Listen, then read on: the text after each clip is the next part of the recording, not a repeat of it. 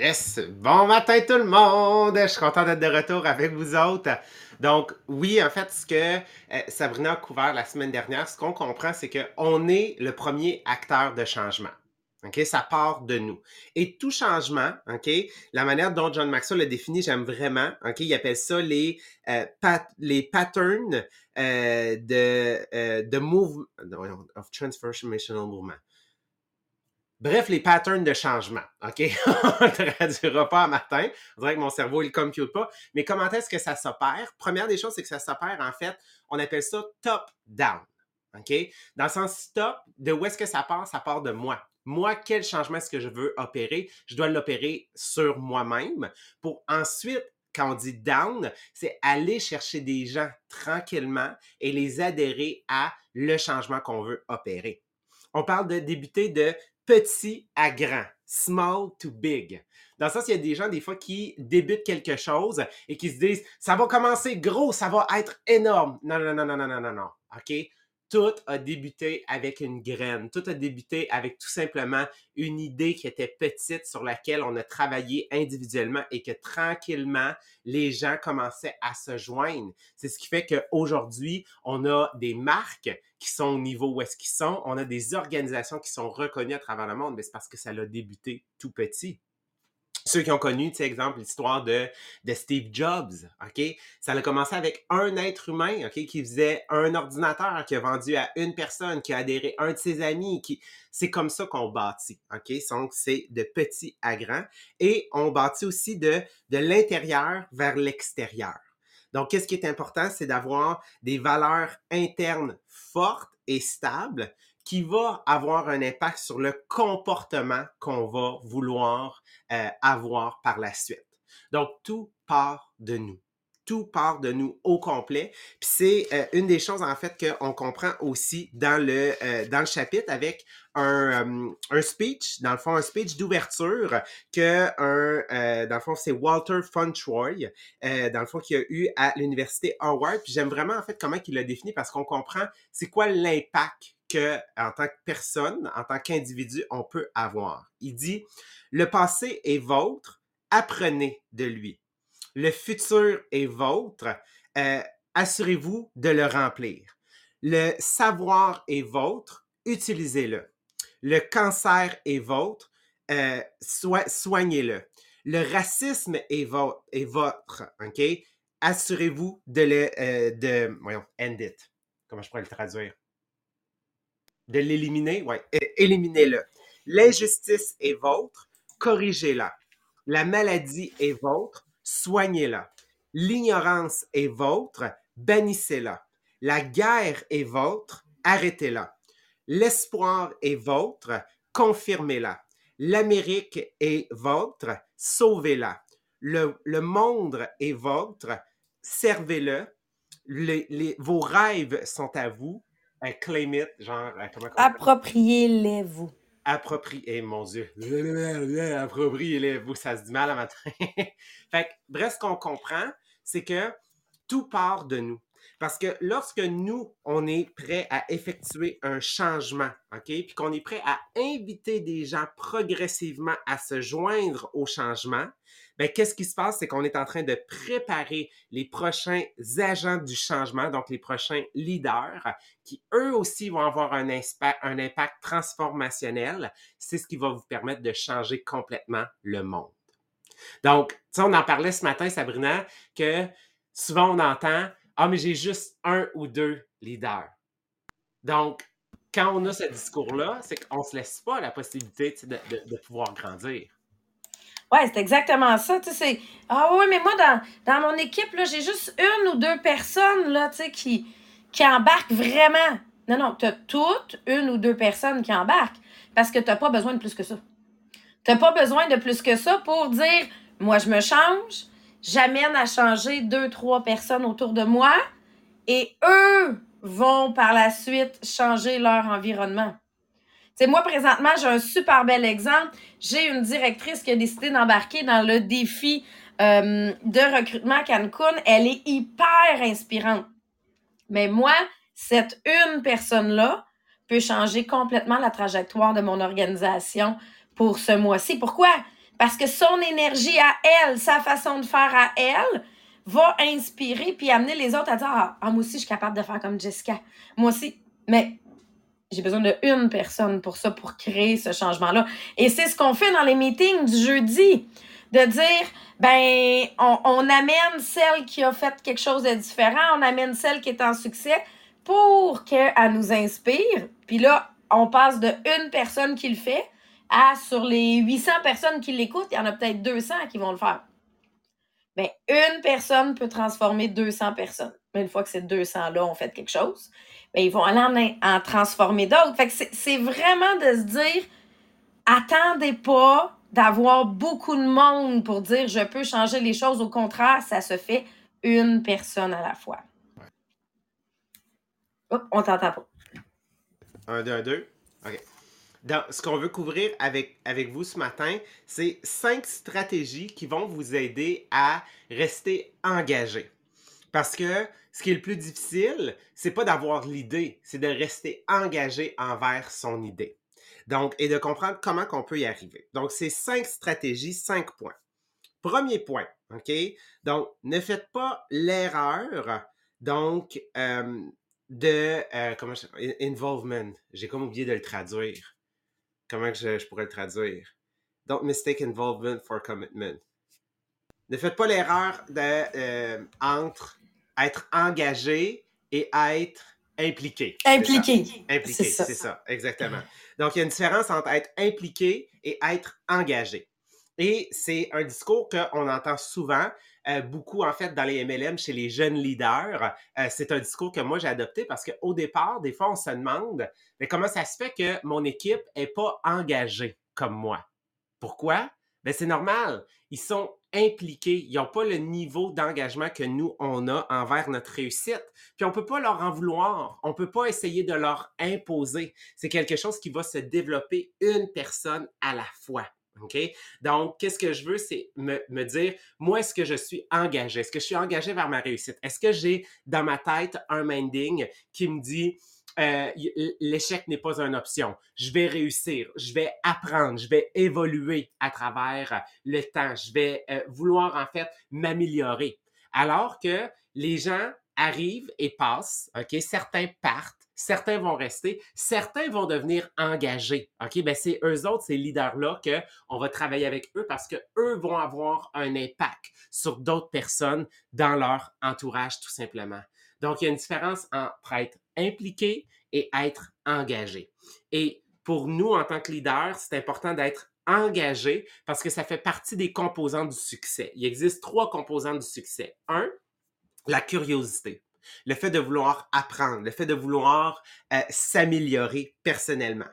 Deux, la créativité. Créativité ne veut pas dire, en fait, le côté artistique, mais on parle souvent de créativité, de résolution de problèmes, de minding, de la manière dont tu vas adapter ton comportement pour avoir un résultat différent et finalement être engagé. Donc, la curiosité, la créativité et l'engagement.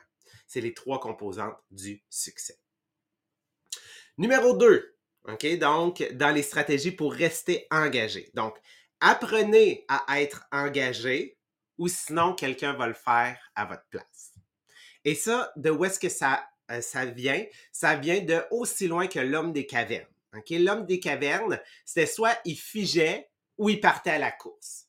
Soit il se battait ou il levait les pattes. Et cet instinct de survie-là a traversé le temps, a traversé les âges et existe encore chez nous. Par contre, quand on regarde l'homme des cavernes, est-ce qu'il se battait ou il levait les pattes?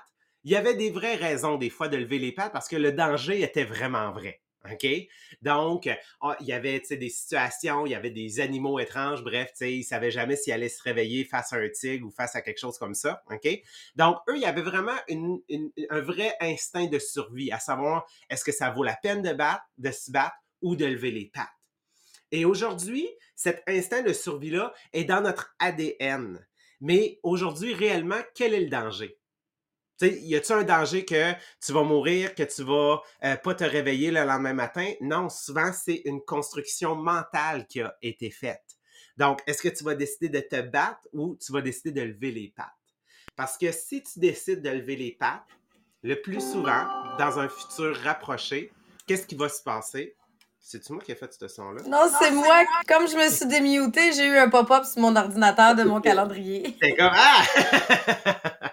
Euh, qu'est-ce qui va se passer? C'est que dans un futur rapproché, tu vas voir quelqu'un qui n'a pas levé les pattes avoir le succès qui t'était destiné. Puis qu'est-ce qui va arriver? C'est que tu vas ressentir euh, des remords. Tu vas être fâché contre toi, tu vas être triste, ça va te faire mal, en fait, de voir que ce succès-là aurait pu être le tien. Oui, puis tu sais, on va se le dire, là, c'est là que les, le, ouais, si j'avais fait, si les si j'avais, là, embarquent. Tu sais, quand tu donnes ton 100% puis qu'il y a quelqu'un qui te dépasse, puis quelqu'un qui fait mieux que toi, c'est pas grave, t'as tout donné. T'as fait la job que t'avais à faire. Mais quand t'as pas donné ton 100 Puis je m'en allais dire autre chose, mais je le sais des fois qu'il y a des enfants qui entendent, surtout que là, on est en congé aujourd'hui, fait qu'il y a peut-être des enfants qui écoutent le podcast en même temps que les parents. Euh, mais mettons que t'as pas fait ta job comme il faut, là. Ben, c'est là que les remords embarquent. Puis tu sais, moi, je pense toujours à, exemple, Jean-Philippe, ta directrice qui n'est plus là aujourd'hui. Elle aussi, peut-être que dans sa tête, elle se dit, ouais, si j'avais pas lâché, j'aurais dans mon équipe une organisation de plus de 1,5. Tu vas finir autour de 1,5, 2 millions cette année. Puis là, tu fais comme, et si? Hein? Et si? Fait que c'est vraiment de toujours agir pour pas qu'il y ait de ici. De j'ai tout donné. Après ça, je peux pas regretter. Mais ça, faut pas qu'il y ait de, ouais, tu sais, dans le fond, j'ai pas fait 100% ma job. Parce qu'il y a quelqu'un qui va toujours l'utiliser à son avantage. Donc, soit cette personne-là qui l'utilise à son avantage. Et c'est en lien avec le prochain point, le numéro 3, de jamais, de, jamais lâcher. OK? Donc, il y a pensez toujours à l'histoire, en fait, du chercheur d'or puis du chercheur de diamants l'image qu'on voit souvent sur les réseaux sociaux. Donc, on a en fait là un chercheur avec un pic et il est là, il, décide de continuer puis il est si proche en fait de la mine de diamants. Puis il y en a un, il est à côté, mais il décide d'arrêter. Il décide de, de, de, de, se retourner et de retourner faire autre chose. Mais ben, qu'est-ce qui fait que les gens abandonnent? Souvent, il y a trois raisons. OK? Raison numéro un, les gens recherchent la perfection. Donc, c'est un sujet qu'on a couvert là, dans les derniers podcasts. La perfection, ça fait en sorte que les gens ne se voient pas en toi, que tu n'es pas reproductible, OK? Surtout si en plus tu essaies de faker, OK? Donc, la perfection, c'est sûr et certain que ça ne fonctionnera pas. Deux, le manque de euh, euh, faith. C'est... Euh? Foi, exactement. Donc, le manque de foi qui souvent est occasionné par le perfectionnisme. Le perfectionnisme fait en sorte qu'on n'atteint jamais nos objectifs, jamais la manière dont on l'a imaginé. Donc, ça vient atteindre notre foi. Et finalement, c'est une histoire d'échec. Mais pourquoi? Parce qu'on n'apprend pas de ces échecs-là, parce qu'on cherche toujours à avoir la perfection qu'on a imaginée d'une certaine manière qui nous empêche d'aller dans des voies différentes pour nous aider à avoir en fait le succès qui nous est dédié. Ouais, puis moi je sais que c'est une des choses. Moi j'étais ultra perfectionniste là, à l'école, ça en était comme maladif. Puis quand je suis arrivée à Tupperware, j'ai compris que euh, je pouvais pas viser la perfection. Fait que j'ai complètement décroché de ça. J'ai compris que je ne pourrais jamais être en succès si j'attends d'être bonne dans quelque chose parce que c'est la pratique qui va m'amener à être bonne. Fait que j'ai pas le choix de me pratiquer. Je me souviens le premier live que j'ai fait sur Instagram, j'ai fait un message à JP. J'ai dit JP, j'ai aucune idée quoi dire. C'est quoi la différence entre Instagram et Facebook? Je, je sais pas comment parler sur Instagram. Il dit pas grave, de toute façon, il y aura probablement personne. Et il avait raison, il y avait pas un chat. mais mais c'est ça, mes premières ventes live que j'ai fait il y a un an et demi avant que ça devienne populaire, les ventes live, j'en faisais une ou deux semaines. Hey, j'étais brouillon, là. Mais brouillon dans mes affaires, c'était comme pas structuré. Puis là, on me regarde aujourd'hui on fait Hey, Sabrina, t'es à l'aise. J'espère, ça fait un an et demi que j'en fais à chaque semaine. Si je m'étais pas améliorée, il y aurait un problème, là. Mais souvent, c'est que vous commencez puis vous voulez être à l'aise, comme nous, que ça fait un an et demi qu'on en fait. C'est, la seule façon d'aller chercher cette, ce sentiment-là, c'est d'en faire, c'est l'expérience. Fait que ça, c'est une des choses que moi, j'ai, j'ai complètement abandonné. Je suis très brouillon dans la vie, puis je m'essaye sur plein d'affaires maintenant parce que j'ai arrêté, d'attendre d'être bonne dans quelque chose avant de le faire. Parce que l'effet pervers ici, ça peut amener dans un cercle vicieux. C'est que si on recherche la perfection, c'est qu'on n'apprendra pas de nos erreurs. Et ces erreurs-là, ben, on va les reproduire. Puis la définition de la folie, c'est d'espérer un résultat différent en faisant la même chose. Donc, bien évidemment, ça va attaquer notre foi, ça va attaquer notre croyance. Puis c'est pas de se dire, ah, mais pourquoi on dit de toujours, je vais réussir. Oui, c'est d'avoir le minding que tu vas réussir, le succès t'est destiné. Mais la réussite, c'est comme essayer de euh, enlever une vis, euh, une, mettons, comment je pourrais dire, c'est une vis que la tête, elle a, euh, c'est une tête plate, avec, dans le fond, un tournevis carré.